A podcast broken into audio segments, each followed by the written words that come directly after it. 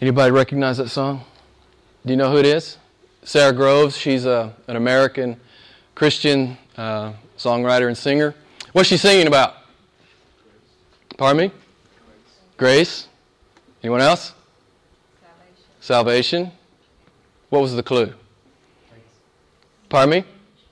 The change? Something's changed in me, right? I love this song. and it broke wide open, and what?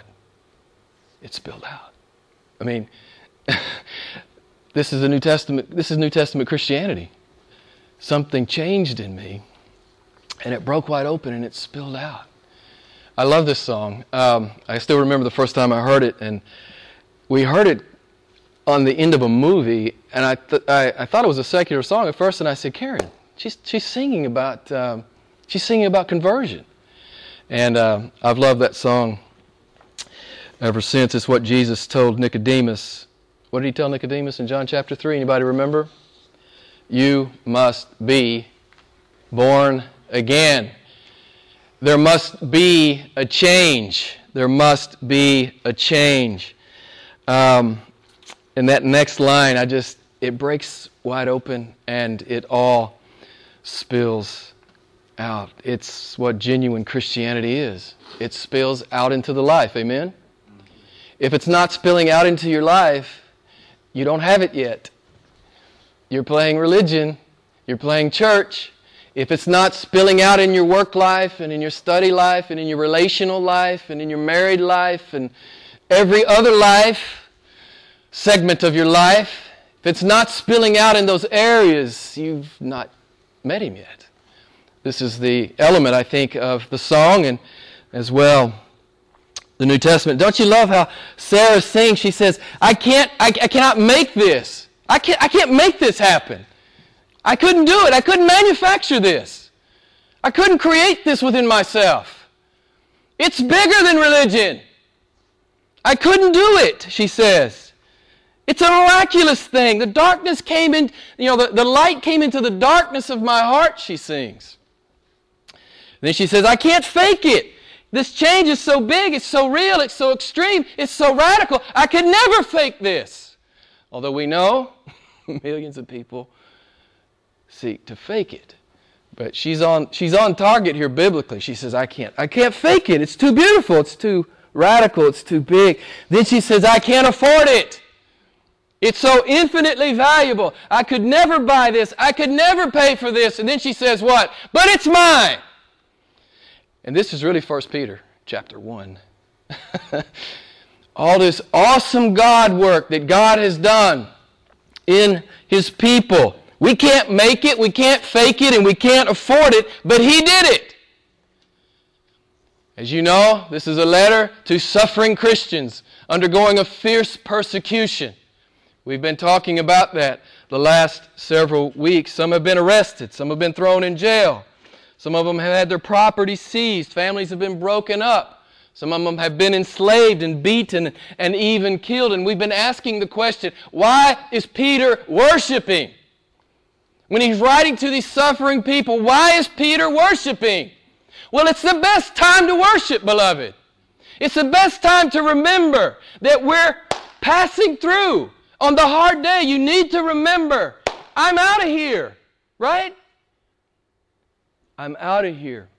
And Peter is reminding them. He's, he can't help it, man. If you just read, if you just read 1 Peter chapter 1, the first 12 verses, you could just feel Peter, he can't help it. It's just like pouring out of his pen this doxology and all this weighty theology.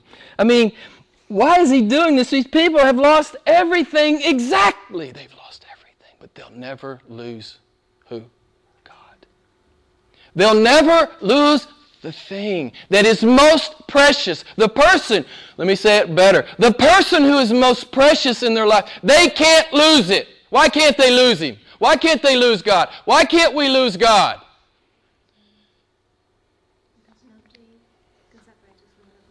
Amen. Romans chapter 8.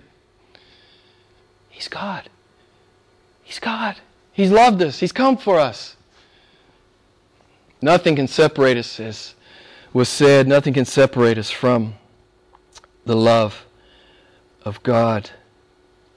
Beloved, all this God work that we've been looking at in 1 Peter, it's ours. It doesn't matter. You can lose everything. Remember, Jesus said, He said, you know, don't fear the one that can kill the body. You can lose your body. You can lose your physical life. Jesus says, don't fear that. Why do we not fear that? Because we have our spiritual life with God. No one can separate us, as Rachel said. No one can separate us from the thing that is most valuable, the thing that is most important, the person that is most valuable, the person that is most important. And He is our Creator, Redeemer, God. You guys know the litany? This is my last sermon in chapter 1 of 1 Peter. So I'm going to take the liberty to do it at least one more time. I may do it two more times. But you need to not ever forget what Peter is saying to you. If you're a Christian tonight, if you're born again, you love Christ, when the hard day comes, go to 1 Peter and you just meditate deeply on those first 12 verses. Peter's saying, Hey, I know it's hard, but listen, Next time the loss and the pain and the suffering and the grief and affliction and distress and persecution come to you, I pray that you will remember 1 Peter chapter 1, the first few verses, and you'll remember what is yours by the absolute free grace of God. You didn't earn any of this. You didn't even seek any of this. You didn't even really want any of this. If we understand all the Scripture says about fallen man. But God came for you. You guys know the litany. I got to do it at least one more time. God has chosen you. That makes some people uncomfortable. Hey, I just preach what the text says. Okay? God has chosen you. He's redeemed you with His blood. He's indwelt you with His Spirit. He's called you to be born again. He's prepared an imperishable inheritance for you. He is protecting you by His omnipotent power. He has ordained your trials and is perfecting your faith through them. And what is the outcome of all of this? What is the outcome? 1 Peter chapter 1 verse 9. Someone tell me. Verse 9. What is the outcome of all of that? 1 Peter chapter 1 verse 9. Someone tell me. The salvation of your souls. I know it's hard sometimes, but remember you belong to God and you're on your way to him and you'll be with him for a billion eternities. And Rachel said it right. Nothing can change that. No one can change that. Our God is God. He holds his people right? He holds his people. wow. You know, this is why Peter is worshiping. He's worshiping in front of these, these suffering people, and he's saying, Remember! Remember what you have. Remember what you've been given. It's a beautiful, beautiful, beautiful text. And who can undo all that God has done? We've been saying it. No one. Who can bring a charge against the elect? It was in the music. No one. Who will separate us from the love of God? No one. Shall tribulation, distress, persecution, famine, nakedness, peril, or sword? No.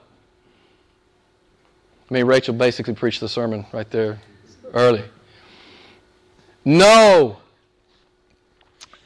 For we are overwhelming conquerors in Christ Jesus. God says, Romans chapter 8, for neither death, nor life, nor angels, nor principalities, nor things present, nor things to come, nor powers, nor height, nor depth, nor any other created thing shall be able to separate my children from my love. It is a done deal. It is done. It is done. Eternally done.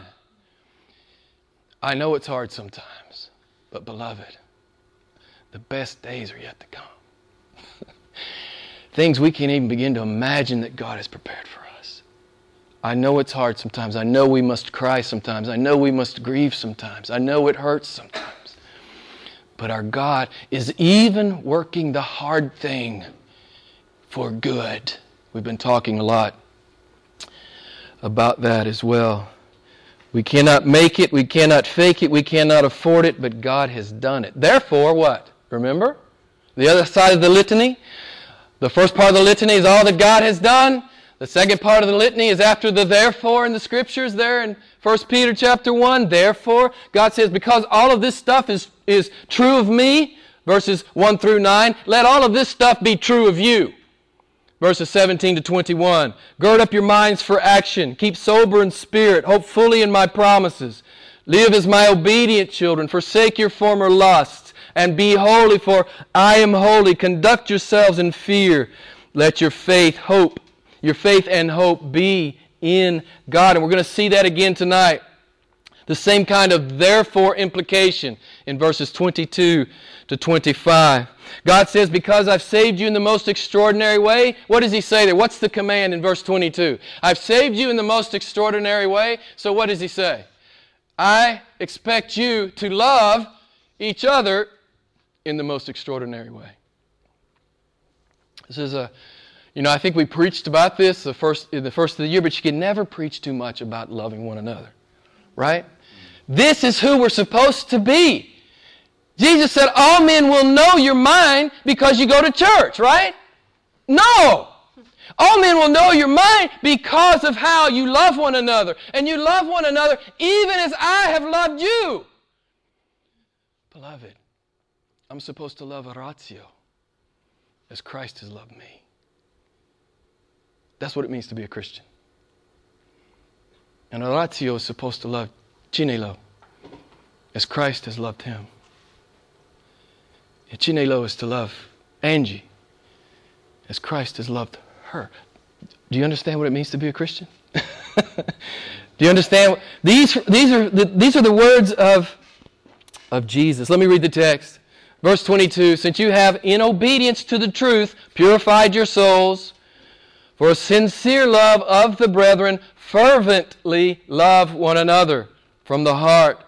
For you've been born again, not of uh, a seed which is perishable but imperishable, that is, through the living and abiding Word of God. Verse 24 For all flesh is like grass, and all its glory like the flower of grass. The grass withers and the flower falls off, but the Word of the Lord abides forever. And this is the Word which we have preached to you. Four times in this short letter, Peter is going to remind us to love one another. He was sitting in the upper room the night before the, the crucifixion, and he heard Jesus give this new command. I'll just read it to you. I've already alluded to it. John 13, 34 and 35. Jesus says, A new command I give to you. Love one another even as I have loved you. By this all men will know you belong to me, that you are my disciples, if you have love one for another. So, how is this a new commandment? Someone tell me. How is this a new commandment? Why is this a new commandment? What does the Old Testament command us to do? To love the Lord our God with all our heart, soul, mind, and strength, and to love our neighbor as ourselves. If you listen carefully, you understand this is infinitely above loving our neighbor as ourselves. We're to love our brother or sister in Christ. How? Remind me, how? As Christ loved us. That's infinitely above loving your neighbor as yourself. This is a new commandment. This is a new commandment. An awesome commandment. This is a whole new standard that Jesus is laying down for his people. Jesus said, It is by selfless and sacrificial love in the body that the world will know you're really a Christian. The world doesn't know you're a Christian simply because you say you're a Christian. You know, a lot of people say they're Christians, and then they they go out in the world and they live just like the world. Well, obviously, that's not a real Christian. It's not because you say you're a Christian.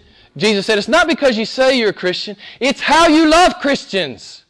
That's when they will know that you are mine. Beloved, how are you loving the body? Don't talk to me about your Christianity unless you are loving the body. Don't talk about it unless you are actively loving the body.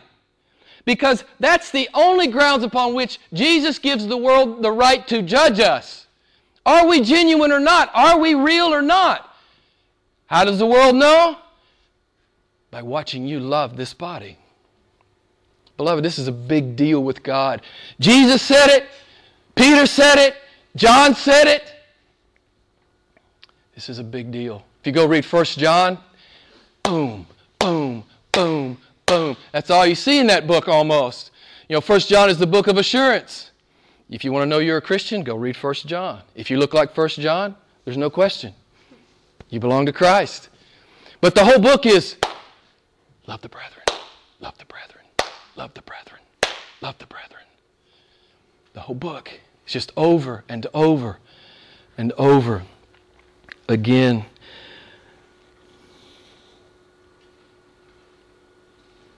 First John 3:16 we know love by this that Jesus laid down his life for us and we ought to lay down our lives for the brethren. What's he talking about there? Is he talking about martyrdom? No.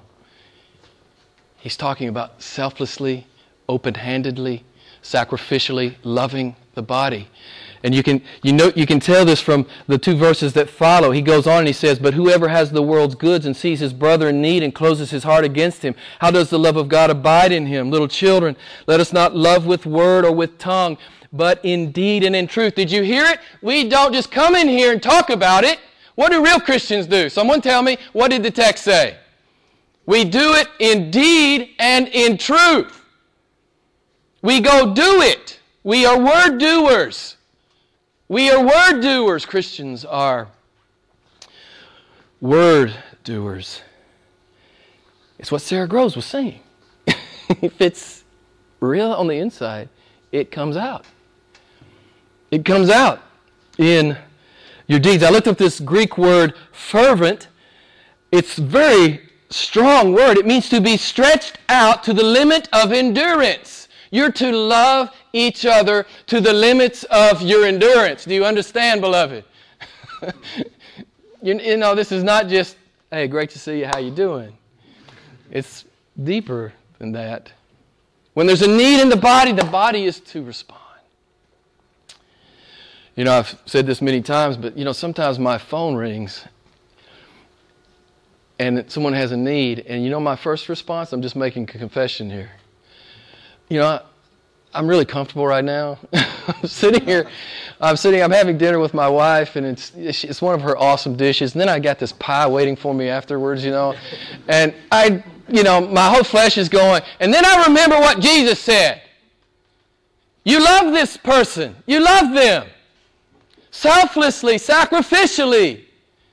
Beloved, this is what he's calling us. It's never convenient to love like this. You got that? You know this. Those of you who are Christians, you know it's never convenient to love like this. The kind of love that Jesus is calling us to. It's never convenient. It, you can't plan for it. Sometimes your phone rings and you just got to go. You just got to go. It's, uh, yeah, the English synonyms here of fervent is ardently, enthusiastically, eagerly, zealously, excitedly, energetically. Is that how you're loving the body of Christ? This is the word of God. It's roll up your sleeves and go to work kind of love. It's courageous and expensive love. It's blood, sweat, and tears love. That's what it is. That's what Jesus is calling us to. Most of you will recognize this word. The word here, uh, the Greek word is agape. It's not about how you feel it's not about your emotions. What's it about? Does anyone know? We can certainly have warm feelings and emotions for our, our, our, uh, our, our, our brethren, we should, of course, absolutely. But this is a love of will, it's a love of choice. This is what God is commanding. You know, many people object and say, well, how can God command us to love someone? I may not feel love. This is not about how you feel, it's about what God says. And it's about what you claim to be. You claim to be a Christian. Jesus says, Love the brethren, even as I have loved you. It's huge, beloved. And we know, all of us know, all of us that think seriously about this, we know we can't do this. In our own flesh, we know we can't. We know we probably don't even want to in our own flesh. But only as we submit to the lordship of Jesus and the leading and the power of the Holy Spirit, can we love like this? It's an act of the will. So, where do believers get the capacity and desire to love like this? Peter tells us there at the beginning of verse 22. Well, it happened when, in obedience to the truth, you purified your souls. Then he tells us also, and expands on this in verse 23. So, what is Peter saying there in verse 22? Since you have in obedience to the truth purified your souls. He's taking us all the way back. Karen said it earlier. He's taking us all the way back to salvation. This is what he's talking about. The capacity to love like this happened when you were born again. And it happened when you decided, I'm going to obey Christ no matter what it costs. He's my God, He's my Lord, He's my Savior. I will obey Him no matter what it costs. This is what Peter's doing. He's taking us back to the point of our salvation. He's highlighting the human response to all the God work that we've been talking about in chapter 1 of 1 Peter. All the God work that God is talking about here in the first nine verses of 1 Peter. We understand that men are commanded to repent, they are commanded to believe, they are commanded to follow Christ. This is what he's talking about. When that first happened in your heart, when you first responded to the work of God in your heart, that's what he's talking about. That's when you got the capacity you begin to learn the capacity to love like this, to love as Jesus has commanded us to love. You know, in Acts 15:9, God says the believer's heart is cleansed by faith. So let me ask you a theological question. Is the believer's heart cleansed by faith or is it cleansed by obedience as we just saw in our text? 1 Peter chapter 1 verse 22. Which is it? Which is it?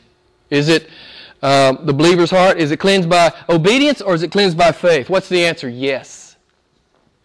Because if the faith is real, the obedience will be there. If the change happened, it will spill out. This is New Testament Christianity. Everything else is speculation. This is what God says. My people are born again. They are new creatures. The old stuff's gone, the new stuff's coming. We're not immediately perfect. We understand that. Sanctification is a process. We get that. But we have a new appetite. Man, those new things are much sweeter than the old things. And we're putting down we're putting down our sin and our lusts as we pursue the Lord. It's what we touched on last week in James chapter 2 verse 17. Faith, if it has no works, someone told, someone told me last week. Faith if it has no works is what? It's dead. It's useless. If you're not if it's not spilling out in your life, your faith is dead. It is useless. This is what the Word of God is saying. God is clear. By itself, faith. It, let me finish 2:17, James 2:17. Faith, if it has no works, is dead, being by itself. If faith is by itself, if there are no works stimulated by that faith. God says this is not true faith. This is not saving faith. I always loved Eugene Peterson. You guys know Eugene Peterson is the guy that wrote the paraphrase, uh, the message. His paraphrase on James 2.17, don't ever forget it. It's the best one. I think it's the best one in, in, in the whole Bible, uh, in his paraphrase. It's his best one in the whole book. He says, Isn't it obvious that God talk without God acts is outrageous nonsense. Apparently, it's not obvious to many people in the professed church, but I love that. Isn't it obvious that God talk without God acts? It's outrageous nonsense. It's outrageous nonsense to say you're a Christian and then live like the world. It's outrageous nonsense. in the words of Eugene Peters said, it's outrageous nonsense to, to say you have faith, but, but you're not obedient to the Word of God. Now, again, I'm not talking about perfection. I'm talking about your life is moving in that direction. You're forsaking your sin and you're moving forward in holiness with the Lord and sanctification. It's outrageous nonsense to say you believe right things, but you don't live right things. This is outrageous nonsense. I love that. I just absolutely love that paraphrase. I think it's brilliant. I think it's brilliant, as they say in the UK. God says this kind of faith that talks but doesn't do, it's like demon faith. I mean, the demons are consummate biblical theologians. They are utterly orthodox. They believe everything God says. They know it's true. They believe it they just never do it. They just never do it. It doesn't move their heart. They never do it. God says, Oh, you believe I'm God? That's great. The devil believes. The demons believe. And, anybody remember what else he says? And they tremble. You know, there's a lot of people sitting in churches nowadays. They say they believe, but they don't tremble. You know. We talked a lot about it a couple weeks ago. About what it means to have a healthy fear of, of God. God is unambiguous in the Bible. Faith alone saves, but the faith that saves is not alone. It is not by itself. If the change happened, it will spill out into the life. James 2:22 says faith is perfected by is perfected in works, meaning it is consummated, it is matured, it is realized. So we're back to Sara Grove's song. If it's real on the inside, it will spill out. So if the whole born again thing is real, as Peter's saying, you will love the brethren. You say, Jim, I, I don't feel any particular affection for you.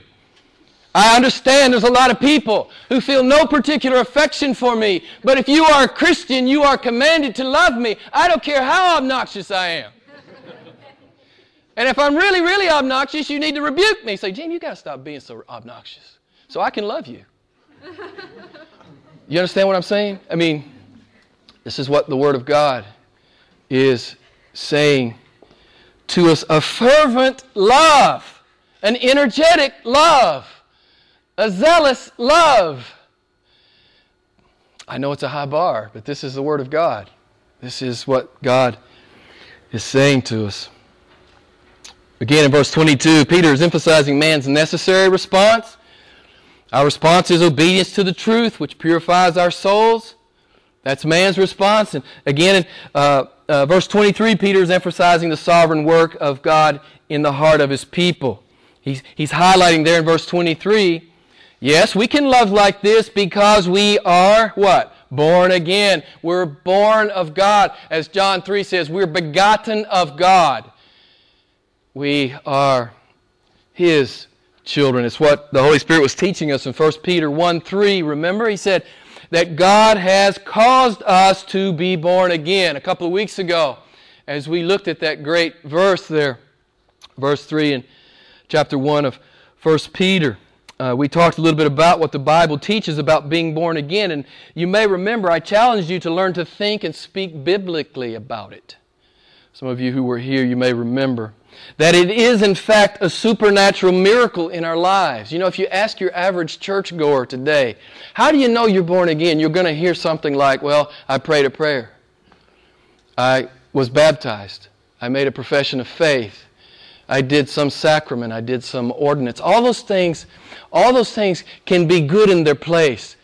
But that's not how you know. You can do those things and not be born again.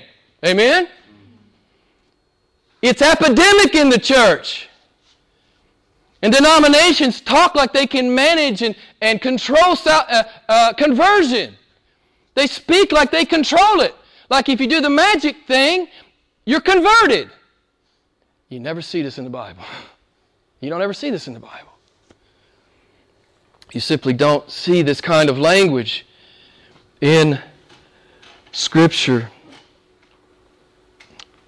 You may remember that during that look there at verse 3 in 1 Peter, uh, we surveyed many verses in the New Testament. Don't have time to go into it all. If you want those notes, let me know. I'll get them for you. But we understand to talk biblically about the new birth, we need to say things like God caused it. 1 Peter chapter 1 verse 3. God caused it. God made it happen. God created it. God imparted it. God revealed it. God granted it. God gives it.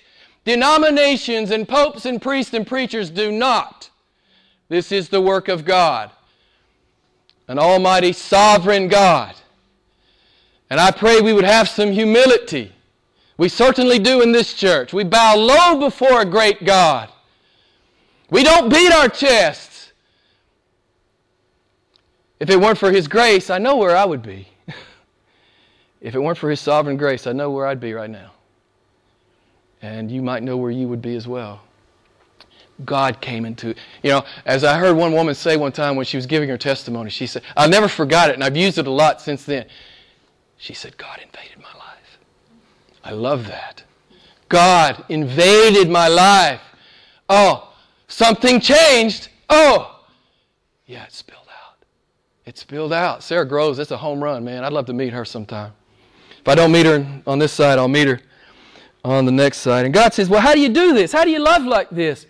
How do you live like this? What is the, the agency or the vehicle of the new birth? What does he tell us there in verse 23? What is the agency or vehicle of being born again? It's the Word of God, right? That's why ICM preaches the Word of God. We don't do culture, we don't do politics, we don't do society, we don't do entertainment, we don't do the arts. All those things are fine in their context but they are meaningless compared to the power of God's Word. We preach His Word and we teach His Word. That's all we do. That's all we do. We don't put on shows. We don't have carnivals. We don't have clowns. Spider Man's not going to show up one day. You know, he does in the States. He's not going to show up at ICM as long as I'm pastor. It's not about that junk, it's about God saving His people and bringing glory to his son. That's what it's about, beloved. And he says, You can love like this because I've loved you like this and I've changed your heart. God knows he's changed your heart. He did it. He's changed. He's changed your heart. And it happens by the, the living and abiding word of God. I, I love 2 Corinthians chapter 4, verse 3 and 4. You guys will remember this text, some of you. He says, If our gospel is veiled, it is veiled to those who are perishing in whose case the God, little g, the little g God of this world, has blinded their minds uh, of the He's blinded the mind of the unbelieving so that they may not see the light of the gospel of the glory of Christ, who is the image of God. So, how can we believe if the gospel is veiled and Satan has blinded our eyes because God breaks through? In the very next verses there in 2 Corinthians chapter 4 verse 6 he says, "For God who said, light shall shine out of darkness is the one who has shone in our hearts to give the light of the knowledge of the glory of God in the face of Christ." What is the Holy Spirit comparing the new birth of man to? He's comparing it to the birth of the cosmos. He's referring to Genesis chapter 1. God said, "Let there be light." Oh, and there was. Actually, everything God said, let there be, oh, there was. Why? Because of the power of His Word. And that's the power by which Christians are converted. Beloved, go read 2, uh, 2 Corinthians chapter 4, verses 4 through 6, and meditate deeply upon them. God moved with creative power to, to dispense to dispense with the darkness in the cosmos, he moves with creative power to dispense with the darkness in the human heart. As Sara Groves sang, the light came in. The light came in. So we see the omnipotent power of God's Word in the created order, and we see the omnipotent power of God's Word in the regeneration of His children. We, I think we did this verse maybe last week or the week before. I forget now. Isaiah 55, 10 and 11. Remember what God says? My word, which goes forth from my mouth, it will not return to me what? Void or empty. When he speaks it, it happens. And he goes on, he says, without accomplishing what I desire and without succeeding in the matter for which I sent it. By God's word, galaxies stand forth, darkness gives way to light, storms cease, the blind see, the deaf hear, the lepers are clean, and dead men come out of tombs. And God speaks light into the heart of His people. Beloved, we should really just get on our face and just worship for about five hours. And that still wouldn't be enough. We need to worship five more hours. I know half of you'd be asleep in 30 minutes. This is unspeakably beautiful theology. I, I'm always amazed. You go into, we, I've told you this, Karen and I, we visit around a lot. We go home and you go into these dead churches and it's like, come on. How can you be dead? How can you not be jazzed about what the Lord is doing, what the Lord has said? You guys know how genuine conversion happens. Romans 10 17. Faith comes by hearing, and hearing what? The Word of God. Everything else is speculation. Notice what else God says about His Word in regard to the new birth there in verse 23. Yes, it's omnipotent, but can, does someone want to tell me what else it is? It's imperishable. It's imperishable. It's, it's omnipotent. His word is omnipotent and it's imperishable. Peter loves this word. He keeps saying this word. Verse 4, our inheritance is imperishable. Verse 7, our faith is imperishable. Verse 18, our ransom is imperishable. Not only is God's word omnipotent, it is eternal. The word of the Lord abides forever. And beloved, when it gets hard, that's where you stand as a Christian. You stand on His Word. You stand on His promise. And the devil's whispering in your ear. He's saying, He doesn't love you, man. He ain't got no power. He's not really there. He's not paying attention. Or he'd swoop in and rescue you right now. Beloved, don't listen to the devil. Don't even listen to your own mind when your mind starts talking like that. You preach to yourself. I say it to you all the time, so I won't go down that road. Preach to yourself. You preach to yourself from the Word of God. You don't understand what God's doing just now, but you trust Him. You trust Him. And you'll stand on His Word. And I love I love how he finishes this chapter at the end of verse 25 there. He says, And this is the word that was preached to you, the infallible, invincible, imperishable, miracle working word of God. This is what you have, beloved. The world can never take it. You can lose everything and you still have everything. Does that make sense? You still have everything that matters. You still have everything that matters. You have God yeah, we should get on our face, but we won't. Maybe you should go home and get on your face.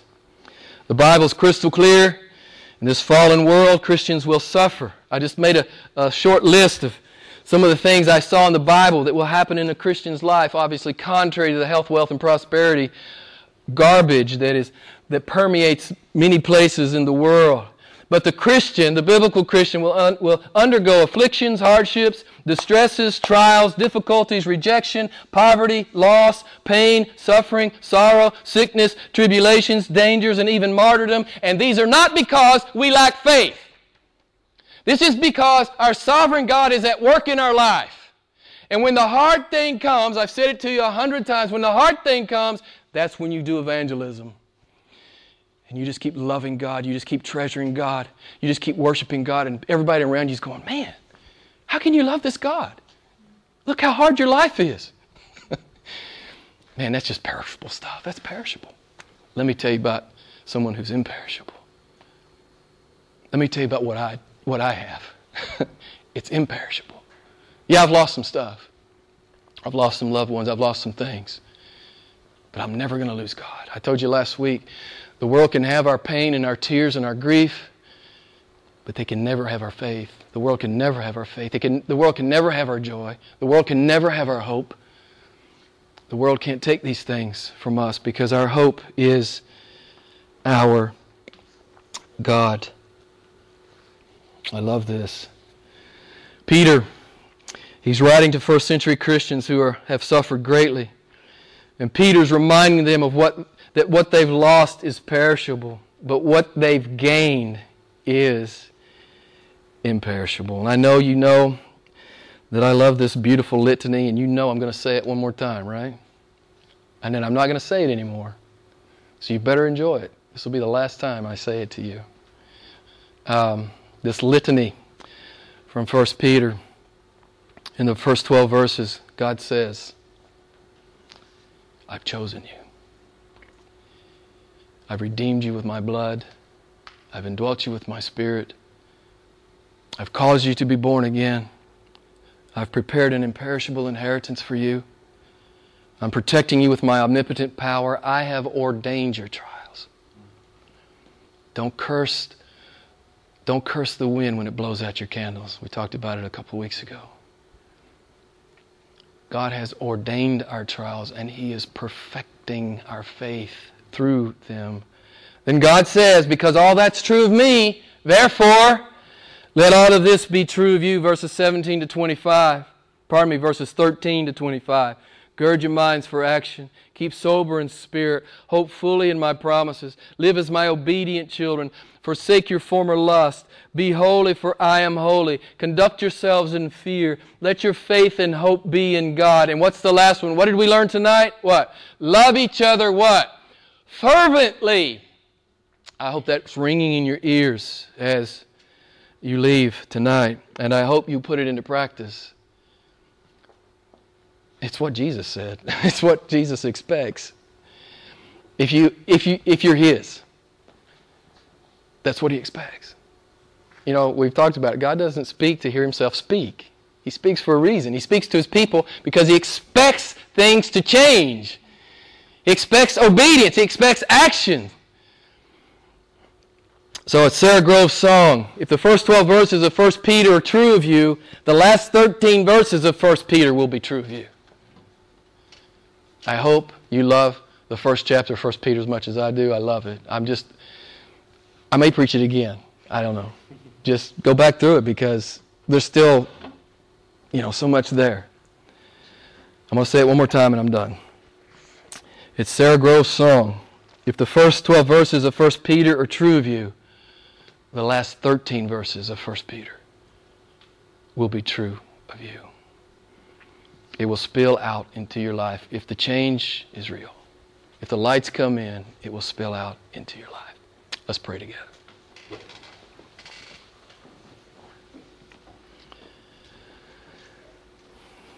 Awesome God, we thank you for your word. It is our rock. It is our meat. It is our bread. It is our drink. The adversary and the world come for us in myriad ways, but they cannot have us. They may get our tears, they may get our pain, they may get our grief, they may get everything that's perishable, but they can't have what matters. What matters is that you have loved us and you have done an amazing God work in us. And we rejoice. Oh God, I pray that we wouldn't let this beautiful theology just be church talk. Father, I pray we would live it fervently. for the glory of Christ. It's in His name that we pray.